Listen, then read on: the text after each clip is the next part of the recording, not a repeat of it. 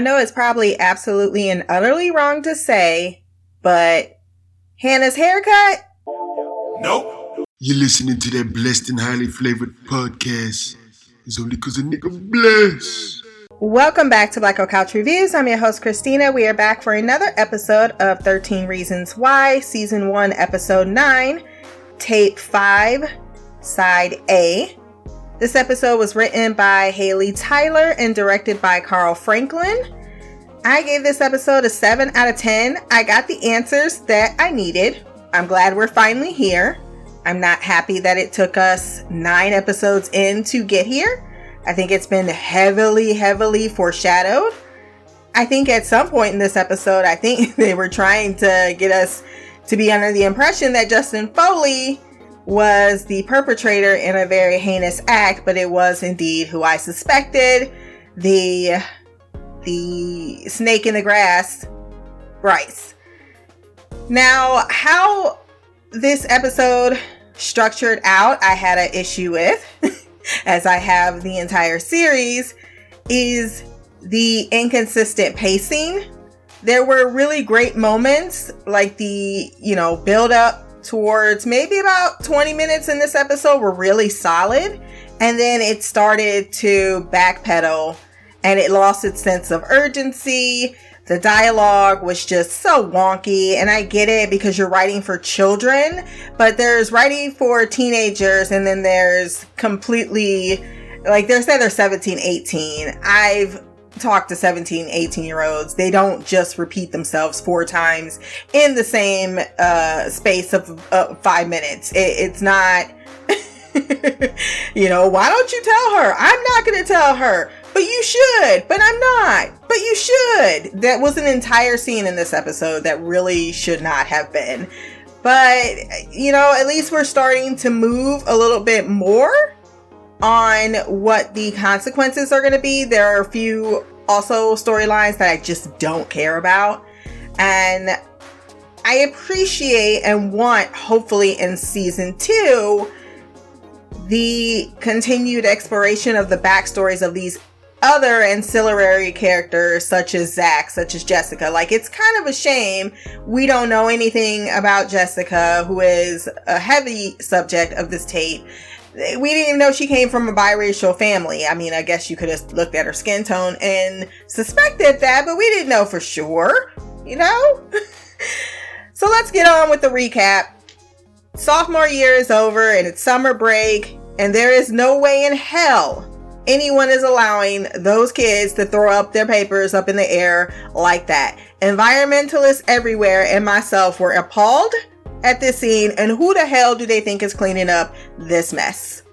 Absolutely have never seen it happen in my entire life all these damn school papers. Y'all lost your minds. There apparently just never seems to be any type of faculty members at this school period. And that's where sometimes I know you hear us joke about it, but man,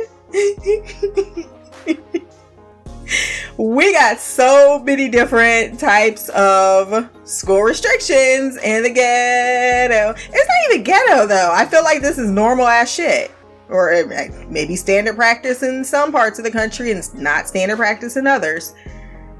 But Hannah is trying to start over. You know, it's a new school year, it's summer. Hey, I can put all the past behind me and rebrand myself, which is not a bad idea. I mean, everyone's done that at some point. We all do it as we grow, you know, your 20s are going to be different than your 30s. Or if you had like a really shitty year, you always start at January and you're like, okay, well, I'm going to list, I'm going to lose 20 pounds and I'm going to do this, that, and the other thing. And by the end of the year, you've completely fucked up and given up most of those resolutions because life happens. But we sometimes do achieve if we are those stronger people. I know I myself am refocusing a few of my own priorities recently. So I understand this take that Hannah has. There are moments where she is relatable to me, and there are moments where I don't relate to her at all. But her best friend and potential love, Clay, is with his grandparents this summer, so she cannot get uh close to him, and her new coworker she deems as quote too normal? What does that mean?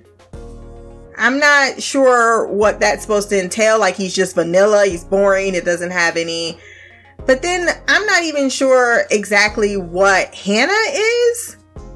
I mean, because then the way her and Clay go back and forth sometimes, I feel like they're playing out something they watched on TV versus are these authentic people? And I have moments of that.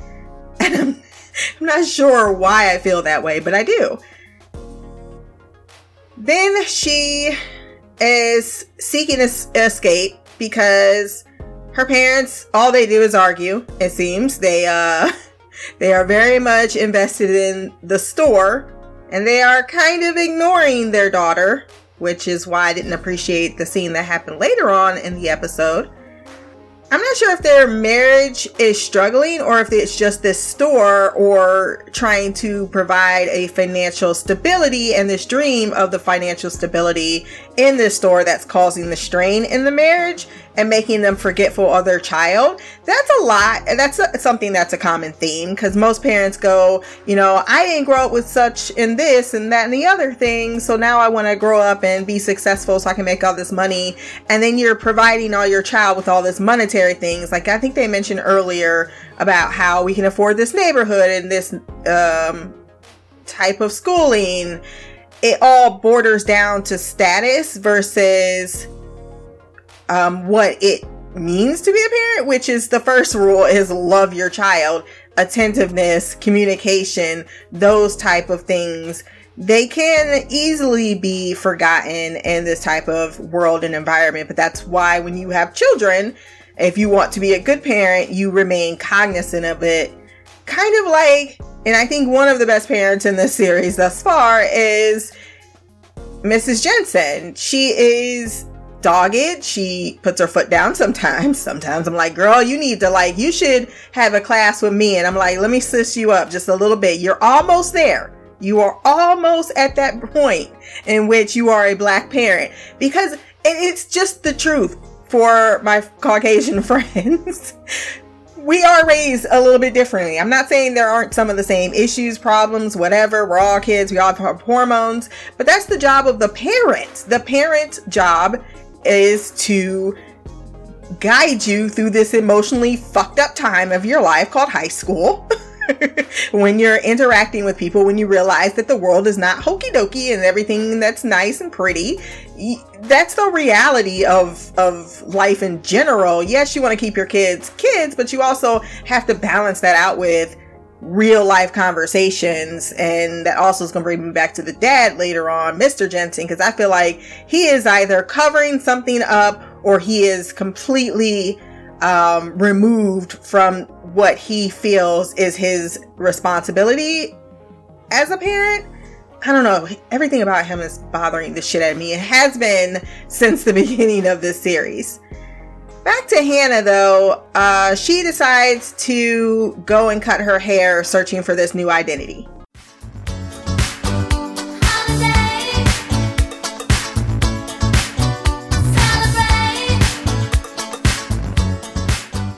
I totally understand the sentiment because when I was like uh, in my like 30, by the way, oh my god, I thought I was turning 36 this year. I just found I'm turning 37 and you best believe a few more tears leaked out.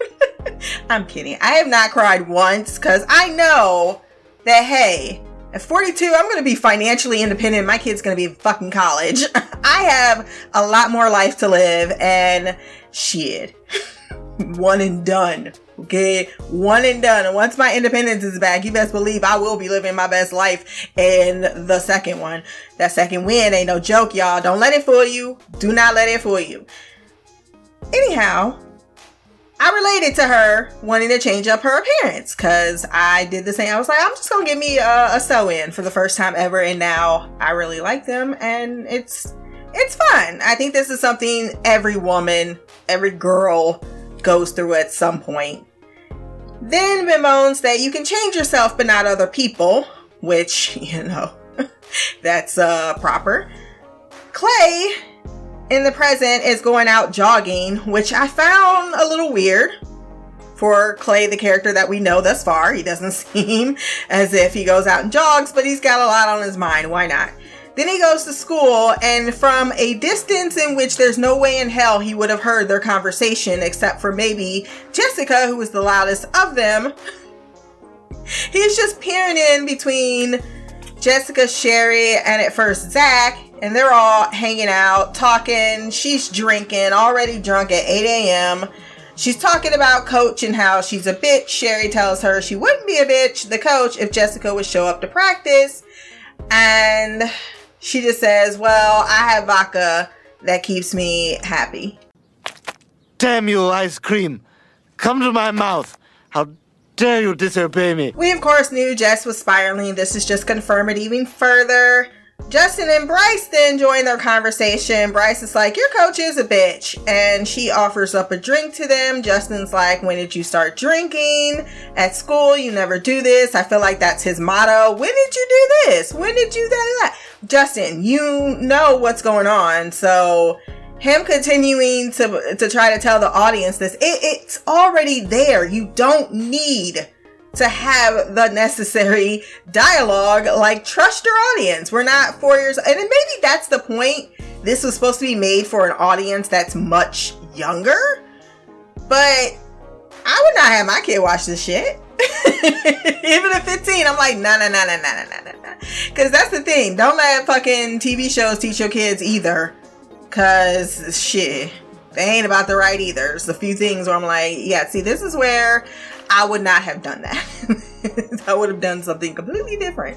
And Hannah is indeed responsible for some of the shit that Hannah gets her ass into. Um, Justin does take a drink after Bryce does. And I thought that was interesting. Like, oh, since when did you not drink? And it also starts this whole, you know, what's mine is yours type of thing. Or you always, or I always like swallow after you or you swallow after me. It's just nasty. And then Jessica sees that Clay is staring because why would it be weird that Clay is stalking people around campus? He chases her down. He's like, We need to talk. I listened to your tape. She's like, I don't know what you're talking about. She pulls him into a room because she's like, Fine, you want to talk about it? Hannah was talking shit. I know what happened. I had sex with my boyfriend. And He's like, no, what happened at your party sounds like you were molested. Before it even came out, like I felt the tiptoeing around the incident and the issue was a bit much. I mean, they did it for 50. Even going the flashbacks to the night were so jumbled up in different perspectives as if we needed to know. We could have felt the filled the rest in.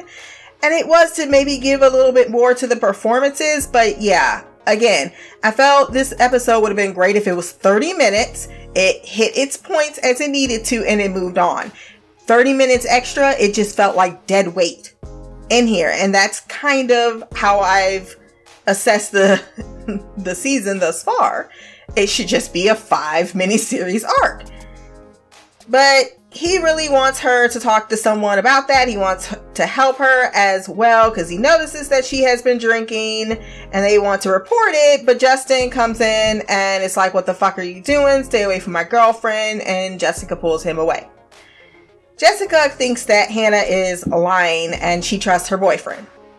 For some reason, the Bakers are continue to allow uh, be allowed on school grounds. And it's Mr. Baker this time that gets to harass staff, or in this case, Mr. Porter, who I think has a lot of skeletons in his closet as well, about the fact that there's this poem, it was published, it shows that she's suicidal, and your school needs to be accountable, although you already have a lawsuit going on that should, in 100% honesty, prevent any lawyer would not allow for on either side to have contact, consistent contact, mind you, between the school and the plaintiffs or the defendants, whichever one you want to call it in this case. What the fuck is going on with this? I just find every time they just they're shoehorning these people in as characters and I don't even need it. I don't even want it. I don't care. And I know that sounds very cold, but if the center of the drama is these children and their relationship to this incident, that is going to, if it's in four seasons, propel them forward and how they deal with school issues. Cause I'm sure this is going to be a big deal. I mean, as Clay stated, there were crimes involved. So it's not just a suicide. It's not just, um, you know, this, the secret that they're hiding. People need to be held accountable in more ways than they're being held accountable. I mean, even the whole thing, and we'll get to the Marcus shit in a minute but um yeah, he tells Mr. Porter has some culpability here because he is not well first he's telling him just straight up facts. Like one you just accosted me. Secondly you're giving me this article. It's yeah by a student here but we don't the school has nothing to do with this publication. Well you distributed it on the school. Oh my god that's like an avon book getting on school campus and people uh, passing it around and ordering fucking avon. God oh this is the part where me and my mom were actually getting into an argument and i mean i was i was very um heated on her perspective and i get it because it's that old school perspective it's exactly what the washes or i should say the bakers would be thinking that schools are in some ways once your child has left your house, they're 110% responsible for everything that happens to them. Now, I'm not saying that kids or schools should not be responsible for actively knowing about bullying. That's just not the case of the school. And if they are considered wrong, now if they go after a staff member, that's that's you can go after legal action after a staff member. I'm not sure if that would also though like say mr porter knew something which i after several threats on this whole ryan thing when he confronts him it feels like mr porter definitely might have some karma coming to him do you go after mr porter the the counselor that i mean you get you fire him right? You hold him responsible. He's the one that you know sent by the board of education that is supposed to be the legally licensed psychologist or counselor for these children. I i just don't know why this lawsuit needs to be this lawsuit other than the fact that it creates more drama outside because I don't feel like even the the parents had enough evidence. I mean, even what they're getting is not enough, there is it's just a, as if their knee jerk reaction is, well, we're not at fault, so we have to blame someone because we're mourning, and that's just not uh, great because it, it sets a precedent that I stated before of parents not taking ownership or responsibility for the fact that their, what their mental health is for their child is part of their job. Whether they're in uh, in your sight at all times or not they're gonna go out in the fucking world and people are gonna tell them shit and they're gonna learn shit they're gonna see shit. When they come back home that's the place where you're supposed to help and guide them. And so getting back to my mom, she had this whole thing like, well, it's the it's the school's job to teach my child. And I'm like, it's the school's job to provide a syllabus education. If you think that the school is teaching your child, then that's the reason why I didn't know the the shit that I knew. Like, thank God I had a natural love of history because if I didn't, I'd be an ignorant son of a bitch. And that's the straight up facts. And there's a lot of people out there that unfortunately are just like that and that's why you don't allow the school to be the only thing responsible for not only just uh, knowledge education but social education as well because yeah everything is like fucking high school even when you get out of high school. And I hate that saying where people say, well, you know, it's only high school. No, I've went in corporate offices with people or 40, 50 fucking plus years. Culture is ever evolving and ever changing. And there is always that element of high school mentality because that's where it begins. So now that I'm done with that whole all rant, um, he leaves Mr. Porter does follow up on this to show that he is doing his job, but I think it's also because he's got some some guilt on his conscience. And then I didn't like the fact that he didn't give the man a chance to point out that, you know, Hannah was a teenager. People write shit when they're kids and their hormones are raging all the time. I have a whole fucking book. It's called Vent. if you read those, you'd be like, man, this is a fucked up teen. And she might kill someone. She might be suicide. I was never once suicidal.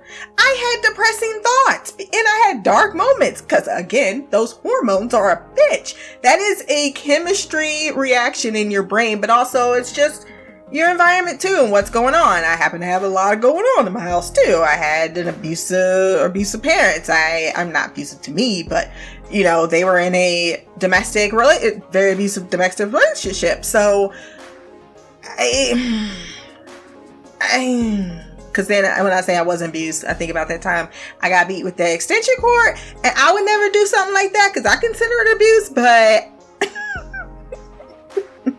I'm not judging my pain. I'm not holding it. I'm not holding any grudges, I should say. However, you know, I, I don't see that even happening with Hannah.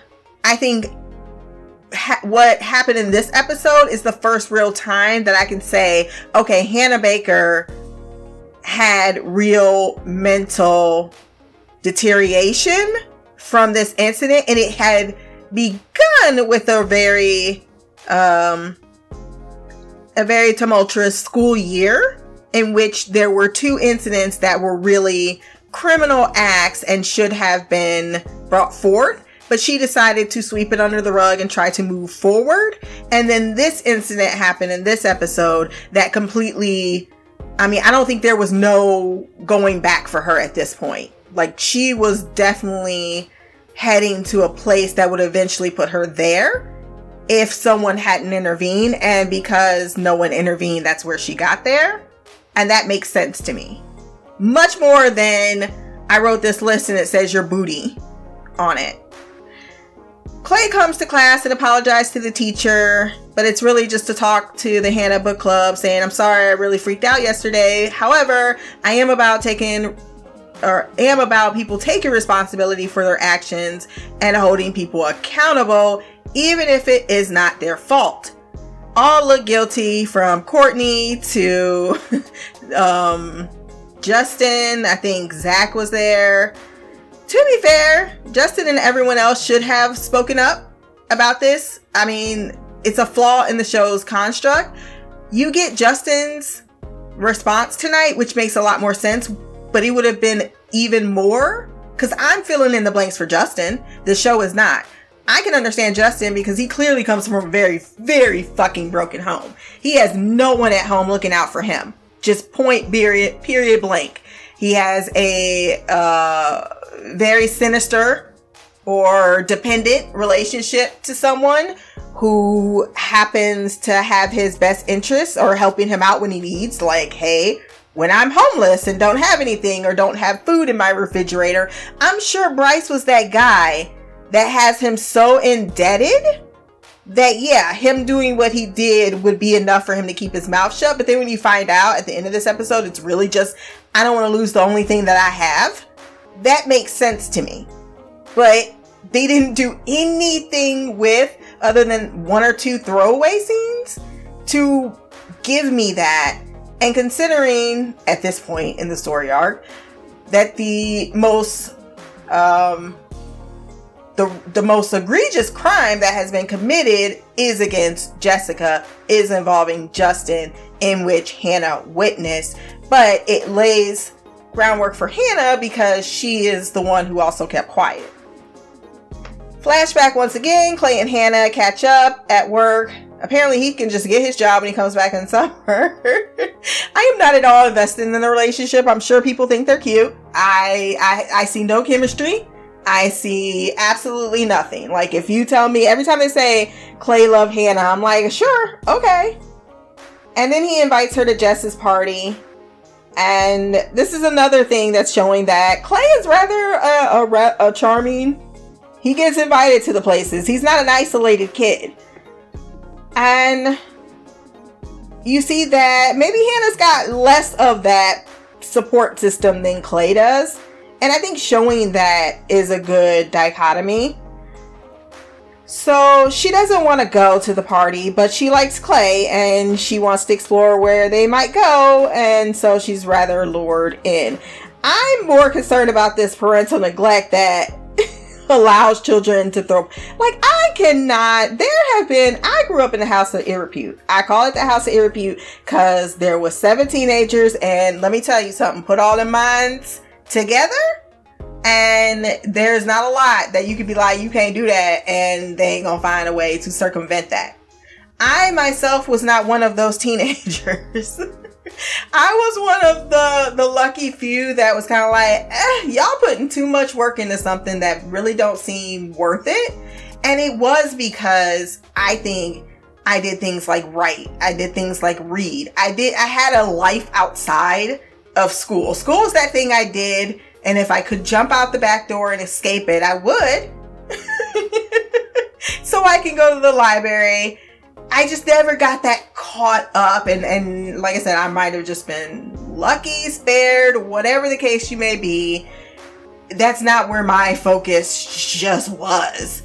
And so I, not, but even with my siblings, all the shenanigans they did, and I mean, I mean, taking a phone line getting a spare phone, attaching it from the internet cord to that phone so that they can all call their girlfriends and boyfriends all night through a cord stretched up to the attic while my parents were sleeping. They were just crazy shit. Like they had girls up in the attic that would be spending the night and then like my parents would be home and they would pretend and they never let them oh it's just crazy but they never threw a fucking party like that would not happen because my parents facts always came fucking home. And if one, even if they didn't come home, the neighbors would have told it.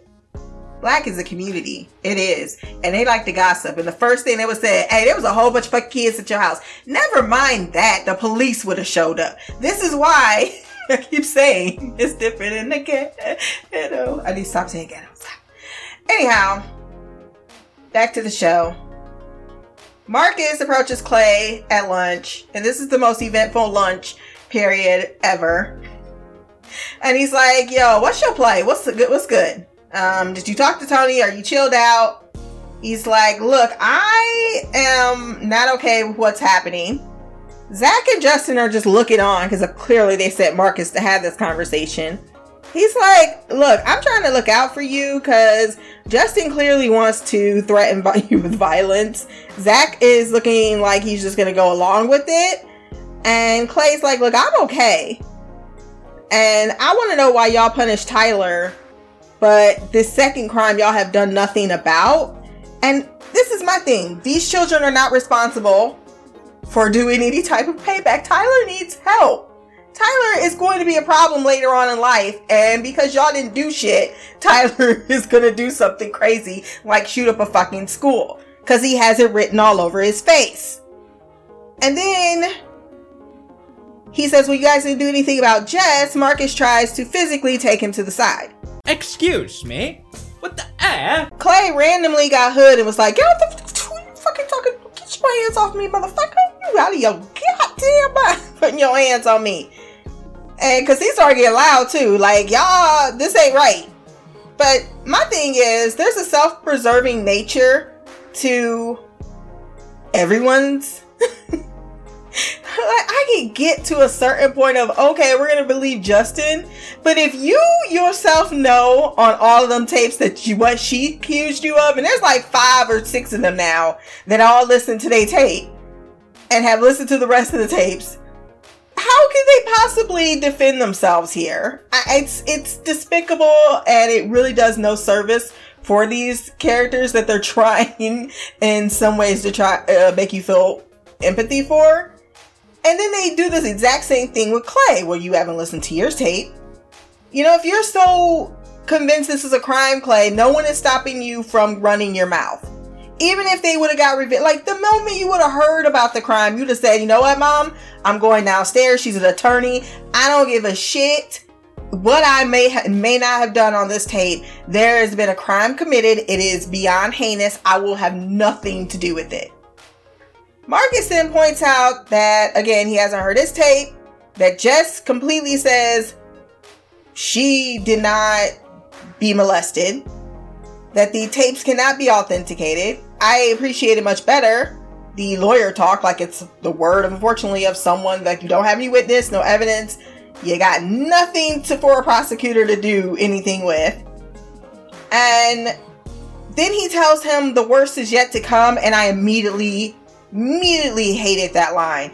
Do not equate rape victims because I do believe something happened to Hannah. Something more than this. I think the no- night gets worse because she clearly says there's more that happens this night. Do don't don't do that. You cannot. And even having the characters react differently to, oh, I'm sorry, Jess, I only know you as a person, but this terrible thing happened. But my Hannah? Like, that's just such a flaw. Clay probably did something inconse- inconsequential, is what I'm guessing. And he's on this tapes, I think, because she knew he would do something about all the things that she is telling him. I really don't think he has any real. Because look at everyone else around. If he know he did something, I think he would. I, but in my opinion, I feel Clay did a lot, even if it's passively, because you know he's a teenager too. But I don't think he did anything wrong. that's my. That's the shitty part. I don't feel a lot of people on these tapes did something so wrong. Oh my god, they're, they're horrible people or they're stupid teenagers. Uh, they hurt someone's feelings. They made bad calls thinking about their own selfish interests. Okay, yeah, that's what you do when you're 16, 17, and 18 years old, but they're not even 18.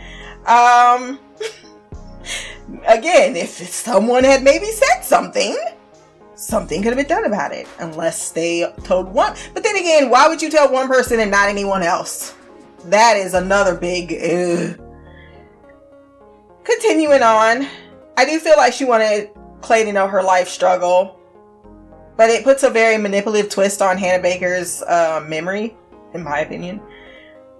Everybody in this cafeteria is ready to fight today because Alex walks in to just try to put his fucking shit in a trash can, and then here comes um, Justin talking about Alex. We need to talk about Clay, and he's like, I don't even understand why y'all tripping. I wrote her ass was big on a piece of paper. Stop it.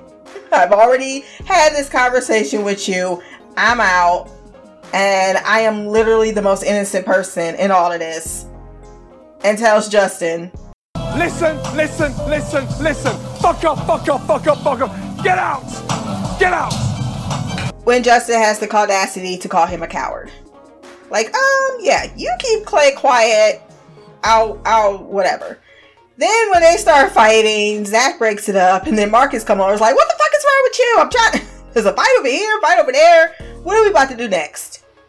Because he finds out that Clay is definitely planning on going to the school. But like I said, why would you sit there and announce that shit? Hannah then goes to the party that night, and it's raining, and it's all a premonition. Ugh. I don't like heavy foreshadowing. In the present, Jess and Courtney, and this conversation equally just like they really, really, really are.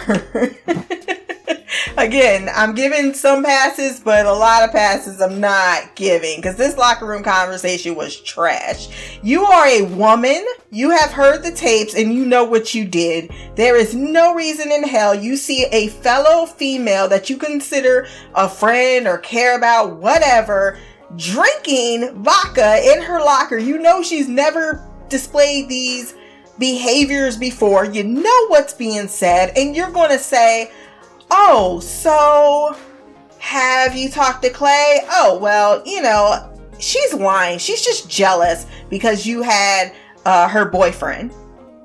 Like, what?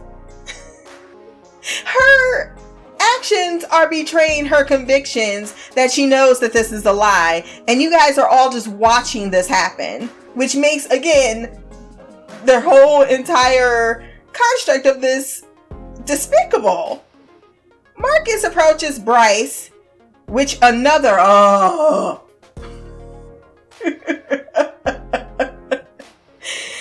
to get Herb, but needs it ASAP, not later, because they are totally planning to set Clay up. And interestingly enough, there's a dealer on campus. I was like, who is this? And I have a theory. We'll talk about that later.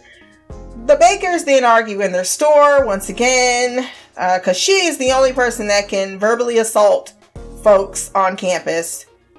Ryan is brought in by Mr. Porter about the poem. He gets his journal taken away, despite it being the center of his college uh, entrance, um, the focal point. What do you call those? These papers. And he says, "Well, these people get uh, must be nice to get their come ups So something to that effect." And Mr. Porter's like, "What you mean?" Basically, you know you gotta explain it to do. And then it occurred to me that Mr. Porter has not listened to these tapes. Not at all. He does not know about these tapes whatsoever. But I bet you his ass is on them. I bet you he's on them. Then Marcus comes in and says he needs to talk to him because he is worried about one Clay. Now, again, if you're smart and you're Mr. Porter, you should totally be putting all this shit together.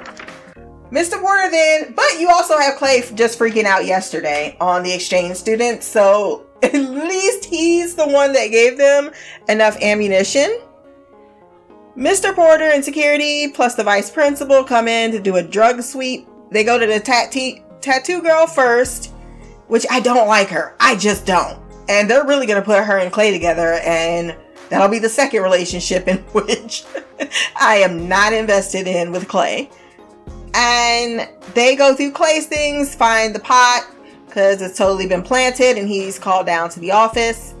We go back to the party where Hannah talks about the magic of parties, saying once you're in there, it's like a different reality and you feel like you belong. And I'm just, yeah, no. Maybe that's how other people feel about parties, but I could not relate. But I definitely did not relate to the next scene where Bryce is literally like, oh, hey, Baker, there's a keg in the back, and oh, look, you got a haircut. It looks nice. And she's all, oh, like, thanks. No. Hell no. And this is the sign of someone with a very low self esteem because she, because I know a lot of people will try, uh, because man, when people want to stand something, particularly white women, y'all, hey, I don't do it because if this is a black woman, y'all know y'all would have a whole different conversation about it. And that's why we are having this conversation about it, why it needs to be stated. You know, well, you know, she could have, you're making excuses for her. Like she's got low self esteem. That's maybe possible. But I also feel as if she's an intelligent girl. And I don't know that the Hannah Baker I've met this far. Because look how she reacted to Courtney. Like, look how she confronted Courtney. I don't and look how she confronted Tyler. I don't think that she is someone who is eh, eh, like the character they're portraying is not consistent. Because there's just no way in hell the man that sexually assaulted you to the point where you're physically sick gives you a compliment on your hair and you're smiling at him like he, it's the best thing that happened to you all year. No! This is sloppy very, very sloppy. Alex and Hannah bump into each other awkwardly. Well, first Hannah and Justin bump into each other ho- awkwardly. Alex does not speak to Hannah. I don't know why he just he just like, girl, we was never really friends. And I think that's the point of it. Like Hannah ended up being friends with Alex because Alex was interested in Jessica. And that sucks to be that person. I've been that person. Believe me, I was at a one time, and this really cute dude was. I mean, he was just gorgeous. I liked everything about him, and I'll be damned if he didn't pick my plain Jane friend. Man, I was salty, saltine crackers, and it always used to happen like that because she was just that type of girl, and it wasn't her fault. She's just that's what men gravitated to. But I've been in that awkward situation, so I did feel it but then Hannah just acts a little too confrontational. like she needs to slow her roll. Justin was being all soft buying roses for her. Now that we've not seen Justin be soft to any woman at all. Maybe he was soft on the girl that left town that we first got introduced to him by. It seems as if he goes through summer flings. But he's taken a moment to actually buy these roses for uh, Jessica. He's concerned um, about her drinking later, even though not at this party. And it's to celebrate their two month anniversary. Um, and this being from Hannah's point of view, Have to keep that in mind. Uh, she also came out wrong because she's just like, wait a minute, hold on, you dating Justin? What the fuck you dating Justin for? When did this happen? And Jessica, I think, handled it way better than I would. I would say, hold on, when the last time we spoke? Secondly, don't you see I am half toasted? This is not the time. Thirdly, I don't need permission from you, and you coming at me in a way in which is not proper. And you're judging him for something that he did 15 years ago, which true. I mean, you have to think about it. it was last summer, was the beginning school year. Uh, the picture was not, it wasn't the most flattering picture in the world, but Lord knows it wasn't the, uh, the worst thing anyone's seen. She's right. Bryce is the one that sent out the picture. Well, he showed Bryce. Man, it showed, like, eh, come on, ah, eh. it's like if I sent uh, my sexy boyfriend, or not sexy boy, well, he would be sexy. My sexy boyfriend a sexy photo. If it's a nude, yeah, I would be like, what the fuck? Why are you showing your friends? If it was just me and I was like falling off the swing and my underwear happened to be up in the ass in the air, um, and he showed it off, I'm like, you bitch. But I'm not. I mean, different strokes for different folks. However, this was not a crime against nature and needed to be treated in such a passion. Considering five seconds before you were just literally smiling at the man who put his his hands on you, it just it's so fucked up how they want to write this character. Then she's like, "Well, all of that aside, I just want you to be careful because they met in summer school." And then she's like, "Oh, okay." I mean, you could have just started off with, hey, you're dating Justin? I didn't know about that. How long has it been? What do you see in him? You know, I did used to hang out with him myself. I just want you to be careful. Just so you know, I'm invested in you as a friend. But not the way in which he did it. Then she blames Justin in the tape. And I understand her being angry at Justin, but you can't be angry at Justin more than you could be angry at yourself. And I felt like she was blaming Justin way more than she was blaming herself. But maybe she blamed herself by actually slitting her wrist. So there's that. Um, Jess is being corrupted also because he brings out some hard liquor and she doesn't typically drink that but he wants to celebrate their two month anniversary. I think that Justin also has a his own personal issues. Like I said, this is a the son of an addict. He's got a whole he, he his life projection is not in the highs. And I think that that accounts for a lot of his behaviors that are more um quote unquote bad like the drinking but it's not even as if he's trying to make other people like that. It's just like, you know, hey, I'm with my girl. I love her. I'm going to celebrate, get some hard liquor. He couldn't keep his hands off her all night. Clay is brought into the office in the present, and instead of a five day suspension, is given a three day suspension. And at first he says it's not my fault. Then he keeps going back and forth on who told you, and this is planted. They say, you know, hey, is there something you want to tell us? No, it's not something. Oh, I hate everything about this too. This is when the episode was really going off the rails and I didn't like it. Because I was like, just play the fucking tape. Um, then we see the girl with, uh, that likes Clay. And he's like, why do you care? And she just keeps going, seriously? Seriously, you don't know? I love you. At the party, Clay and Hannah are finally connecting in a way that's romantic. And Justin and Jessica next to them on the couch are getting increasingly drunk and increasingly sexually uh, physical. Never mind who's watching. It's raining outside. We see this a few times where Clay is running. Another one of those times where you're just like, I don't need it. I'll just get it out. I start like 14. I like I don't care. When we get there, that's when I'll care. Cause right now it's doing nothing. So that's a lot for those tapes. uh so even in Jessica in, even in Hannah's last and I I guess I on one side I'm like, well, she wants to protect her identity. But on another side, it's also kind of I don't want to admit my own damn culpability in this. So I'm doing it in the most passive way. I just, it, again, if you're gonna take the time to lay out the tapes, you best believe the last one should be to your mother, to your father, and if there's not one for that, then I, I really can't get over it. Hannah then pauses because they leave to get refills in their drink, and she says, "Well, I'll tell you about how Clay was running off and doing that later, but." You need to know I was in Jess's bedroom. I was drunk. She was drunk. Her boyfriend came into the room. And I don't know how many times I had to see this scene to know what was happening. And I didn't even see it nearly as many times as they kept showing it from different perspectives. I thought it was just weak storytelling. Not even offensive, just weak. And she's watching, and it does seem as if at first, Justin may be responsible for something really bad because he's trying to kiss on her. She's saying, you know, oh, I'm not feeling well. Or she's clearly giving you the I'm really drunk. To be fair, Justin does offer her some water and says, Are you okay? Do you need something? And eventually she passes out and it looks like Justin is leaving the room.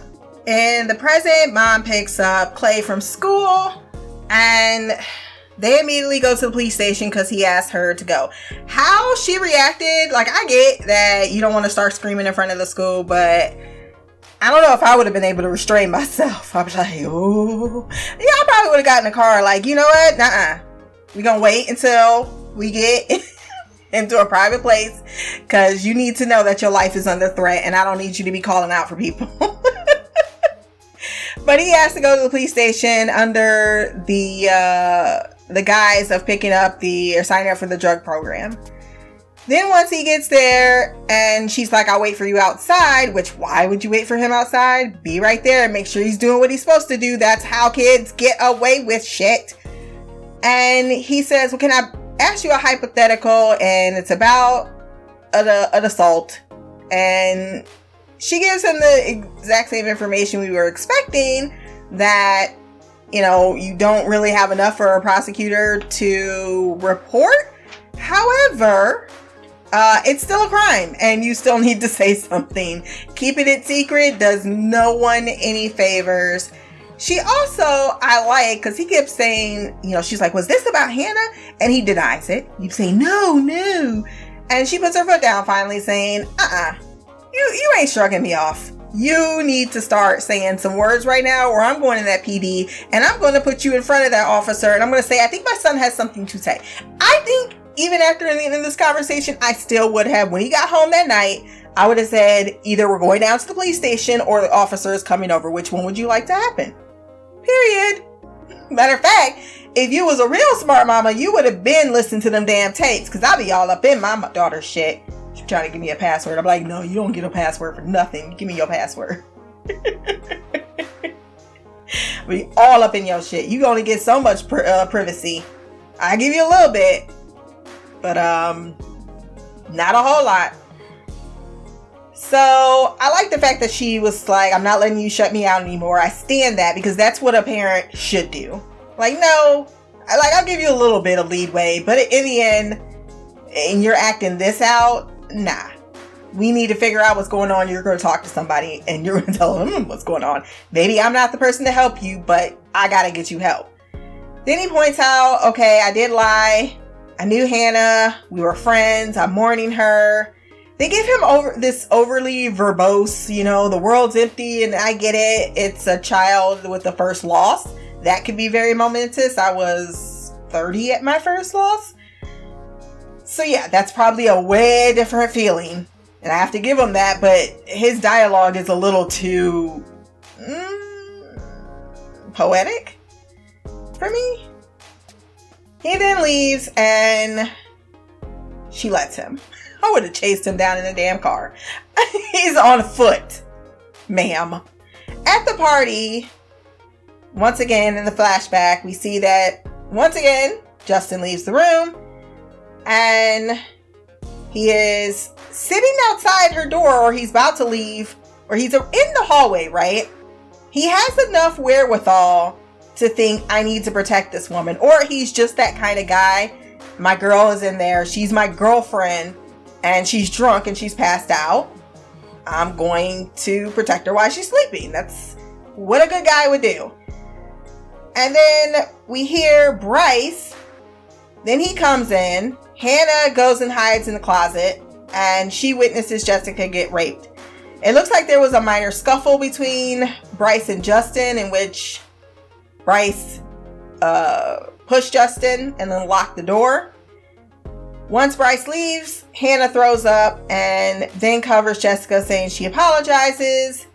And I could, like I said earlier, I could see this self self guilt would inevitably um, haunt the shit out of you. Jessica at home is with her family, which is a biracial family. Her father's black, mom's white. They have she has two siblings, which is nice to know. She's texting at the table, which isn't allowed, but um, she's also lying to her parents about still being on the on the cheer team. And her father is like you can tell they're very all American, very traditional. Like, oh honey, this smells great. Oh, I just put it in a crock pot, dear. And they call him Sergeant. He says, Sir. Yeah, I would. Mm, I don't know what it is. That's just me against authority because I cannot stand someone telling me to say sir. Like, you can get out of my face. Jessica um, then is texting Justin to come over. Justin is at home looking at his phone when Clay shows up. And Justin, to his credit, didn't just like start beating on him. He's just like, get the fuck in here because clearly you're just going to talk and we all have to listen to you talk. And we all know that you're probably right, but we can't do anything. they and he tells him, "Look, I can't go to the cops, so you can stop trying to threaten my life or get me expelled. Like I know what you did. Um, I'm not gonna say anything more, not because of what you did, but because it won't do any good." There's nothing to prosecute, which this makes Justin happy about. He seems a little slow on the uptake as well. I don't think he is um, quite as sophisticated or, or educated as everyone else of his peers. But Clay's like, look, Jessica deserves to know the truth, man. This ain't about like what Bryce did was fucked up. I know it was Bryce. Um, she is spiraling. You see that she's spiraling. She's drinking at school. Again, the clunky flashback of now seeing it from Justin's perspective how he's just like, hey, there's some ping pong, you're gonna go? Because he was clearly trying to get Justin away from, like, that's the thing. Justin kind of expected this. And they have this weird relationship where it may have been clear where this has been a line Bryce has crossed before with his summer flings or with the girls that he hung out with. But Justin does make a point of saying, no, she's my girlfriend. And it's Bryce who calls her his summer thing. So you know how men get about that. Like, oh, you have someone you care about. Now you really want to fuck them up. Um, so they have some weird, weird, but whatever it is, there's a fear there as well because, um, we had that scene where Bryce said, whatever happens, I don't get my name dragged in it. And Bryce comes from money. And I think that's where this fear is coming from, where Clay hasn't gotten like, oh, just go after, like, it is a little bit naive. on Clay's part. It's not to say he shouldn't say anything. That's your that's your role to play. Clay thinks he's out on a revenge mission like he's Captain fucking America, and he's not. His job is to report the crime, not to prosecute it, and that's all he should be worried about right now. Um but yeah, he says what's mine is yours, and he goes into the room. And then just as I suspected, uh you see Justin trying to stop it say, What the fuck are you doing? And that's when Bryce kicks him out of the room uh, and he starts crying. And then this is when he reveals to Clay, It's not about Bryce, it's not about you, it's not about Hannah. I care about Jess more than anything. And that's what it is. Like, I'm in full fucking denial because I can't lose the one good thing I had going for me. And that's where you need to know I'm coming from a pretty fucking broken place too. And I think that's when Clay backs up and is just like, "Can I have my bike back?" And he's just like, "Yeah, it's back. It's out in the back. Whatever." How did Clay not realize that his chain was fucked up before? I don't know. Um, but then we have the Jensens, and I hated everything about this conversation too. Mom comes home from driving for looking for her son for over an hour while her husband calmly cooks. What the fuck is this? What is this? what? What? Foremost, how did you lose your son? How was it possible? You were literally a, a right, right around the corner. if you were going to go to all this of searching for him, then you shouldn't have just let him go, or you should have snuck and followed him on the low low. Like, get a brain, woman. You are an attorney. Then you have, um, you know, her husband saying insistently, well, what if Clay is doing drugs? He's not. I, I work with, I, I teach potheads. He's not doing drugs. Well, what if he is responsible? He thinks he's responsible for some bad things. It's po- it's not possible. It's just not in his DNA. Like, come on. All the evidence to the contrary tells you something's going on. So whether you want to believe it's his DNA or not, what is up with the dad? She says, I want to drop the case. And he tells her, well, they ain't to help anybody, so don't be ridiculous. I'm watching you, motherfucker. So this leads to my crack theory that the dad is the person that's selling pot in the school. Like he is confident that Clay is not involved in any of this shit because he has his eye to the or ear to the ground and he knows what everything's going on. He wants his wife to defend the school because he knows that she can win the case and if she can win it because he's not even concerned at all that his son knew Hannah. She's like, he lied. He knew Hannah. He's like, well, he said he didn't know her well. And then she's like, well, what if he was or she was his girlfriend? Like, oh no, that didn't happen. Like, it's something that is so bizarre about this situation between them. And I think she knows that something's not right here and she just goes along with it. And he's just spicing up fucking tomato sauce. Just odd. Jessica is in her room beginning to recall memories of what happened on her bed that night, which is all kinds of fucked up that she's been sleeping in said bed. When Justin shows up knocking on her window and he says, Well, I guess we need to talk. And she starts crying in his arms. And is he just gonna bust? Is he, did like Clay to really get to him? And he's gonna just tell her what happened. Like, I do owe it to her, even if I lose her, to tell her, hey, I think it is bothering him. Clay gives or goes to Tony to bemoan the fact that everyone is covering everything up. Uh, Hannah basically allowed herself to be continually intimidated, very much like himself in the present, by not saying anything. And he wants to give shit to Tony and take it out on him because, well, you had the tapes and you are not on them, so why haven't you done something? He's saying, I'm doing this for Hannah. He's like, well, fuck that. Really ain't Hannah's call to make either, in my opinion. And then loses all of his shit, tries to start a fight with him. And that's when he beats the shit out of his bike, breaks down. I mean, poor Tony.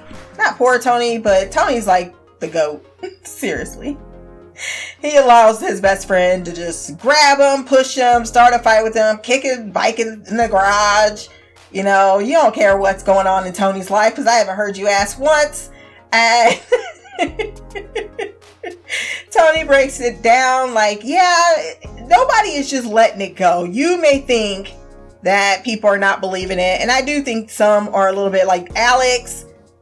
Uh, apparently not Zach Marcus and Justin, but maybe Sheri. There are some people that are maybe doing things in the background that Clay doesn't know about because he says everyone is not not affected but it is, in all honesty, a dead girl's word against everyone else.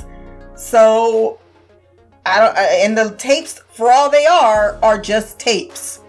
They unfortunately do not prove anything. However, he agrees that he will help him um, do what needs to be done, but only once he listens to all of the tapes. And I love that moment where Clay was like, Will you help me? And he says, Always. Because Tony is too good for Clay and this world because he even fixes his fucking bike. And then he puts in the next tape. And I do believe this, we're finally going to get Clay's tape because we got to go back to this party. Apparently, more things definitely went on this night. Because then when she came back downstairs, she saw that Justin was on the couch, Hannah, that is, kind of just looking very, very sad about the whole entire thing. So, what happens at this point, we do not know. I don't know what happened with Sheri. Maybe she's on the next tape. Because I don't think we got her story either. This is why I don't go to fucking parties. Especially when there are no adults around. There's a whole bunch of alcohol. I had no, I, I did not drink until I was 21. I just didn't have the in- inclination. I had my first drink, 21, in a hotel room, and it was Carlo Rossi. Disgusting fucking wine. So gross. Did not take much to get me drunk, and I was over it soon. Like, I still to this day do not drink a lot. I find it very overrated. I don't like my stomach going, Ugh, and the whole entire room moving. I'm like, fuck that. Ah, I'd rather uh, get some herbage than fuck with liquor. But that's what I thought about the episode. Let's get into the feedback.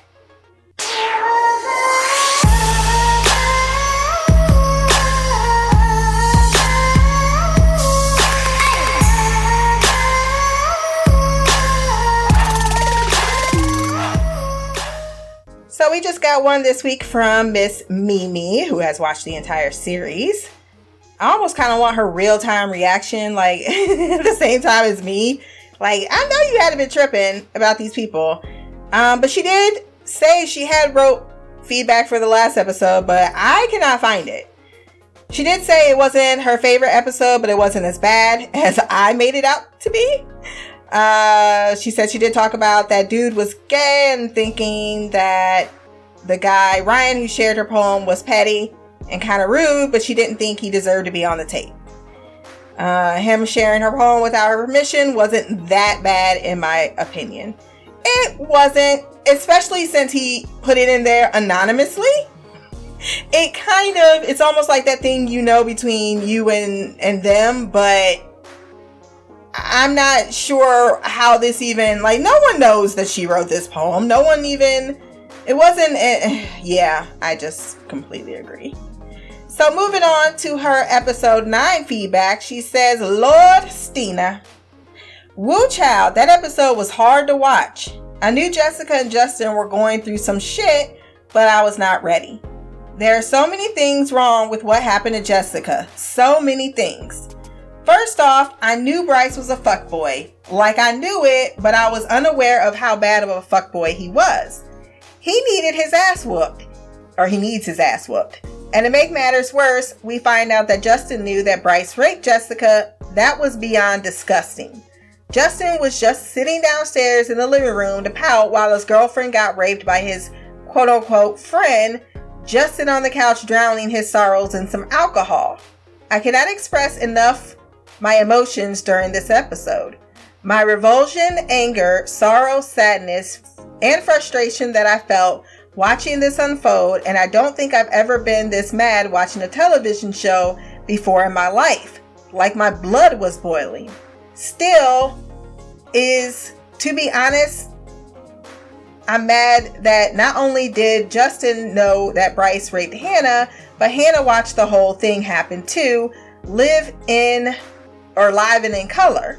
Now I know she said she was frozen and her legs wouldn't move, but she didn't do anything. She was literally the only one that witnessed, not involved in the crime, and did nothing. Just stood in the closet, silently crying about it when she could have done something, anything to stop it. And then she turns around and brings it up in a tape after she commits suicide. That's shitty. or that shit. It's pretty fucked up. Uh, yeah. I mean, we all had that moment of, oh, I was frozen in fear and I could not. I don't know.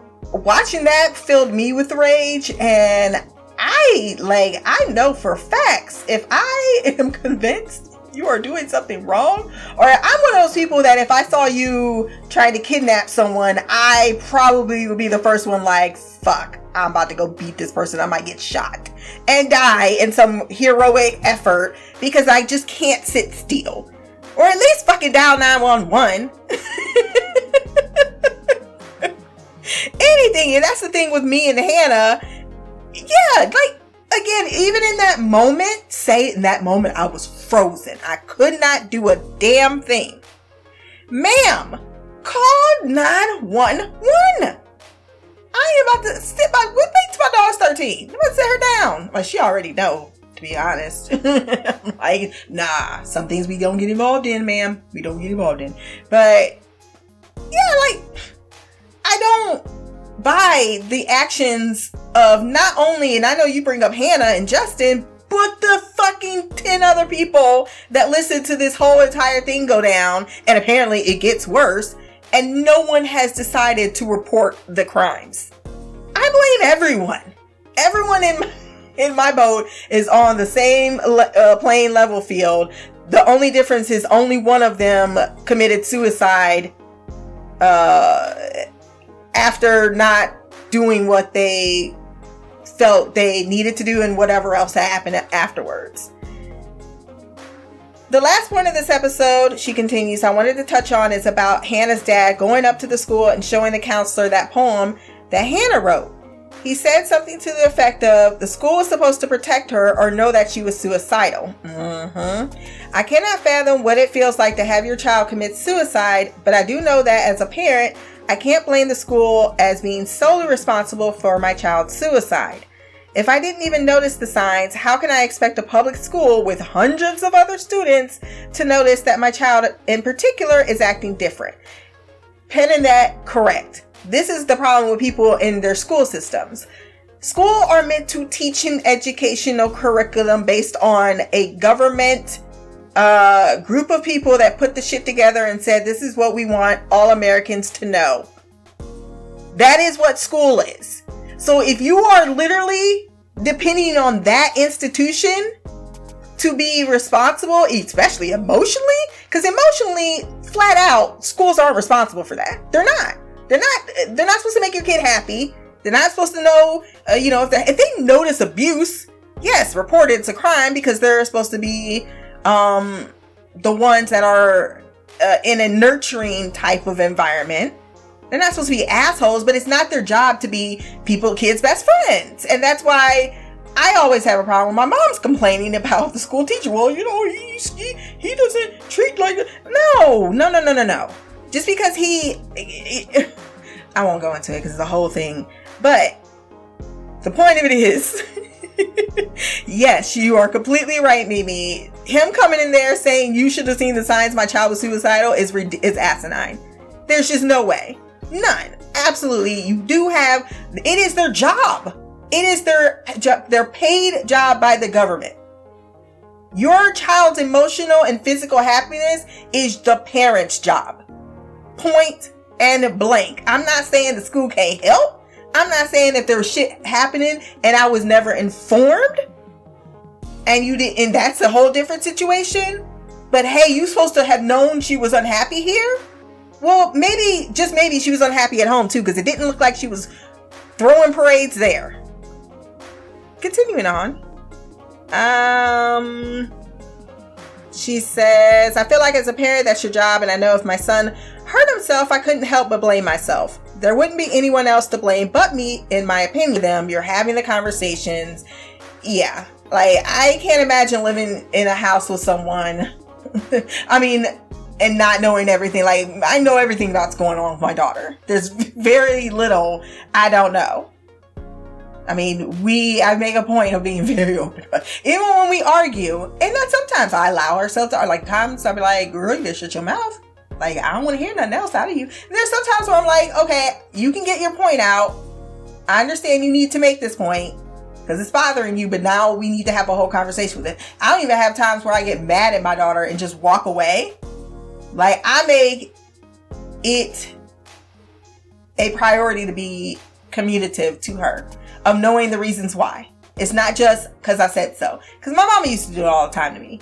And sometimes that is the answer, but then a lot of the times it's just not. You just don't feel like explaining yourself because you've been taught again and again and again that you're not supposed to. Like it's adult business.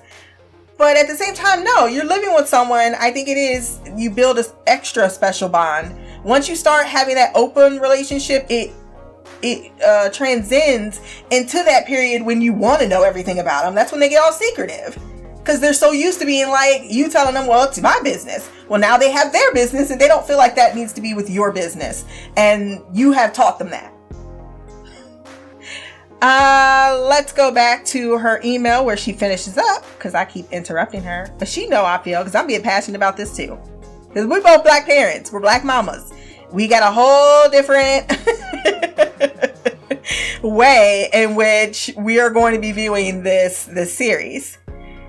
But she does finish um up with to me the parent a hold a major or hold a majority of the responsibility in protecting their own kid what i do at home and what i choose to pay attention to that's on me and yes parents do have their own shit going on that's true like hannah's parents for instance they have the store money problems clearly marital problems that's real life but your children should always come first and if you're not paying attention uh who the hell is going to that is very true because, like, like I said before, it's not anyone else's job.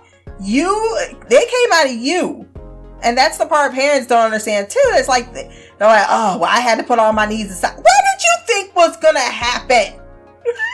what do you mean? I'm not saying parents shouldn't find their own happiness because, yes, I do. And I make a point of saying, you know, sometimes I cut my off. Like, look, girl, I love you, but fuck it. Mommy needs mommy time. And she gets that. She knows it because, like, I'll be very upfront with her about it.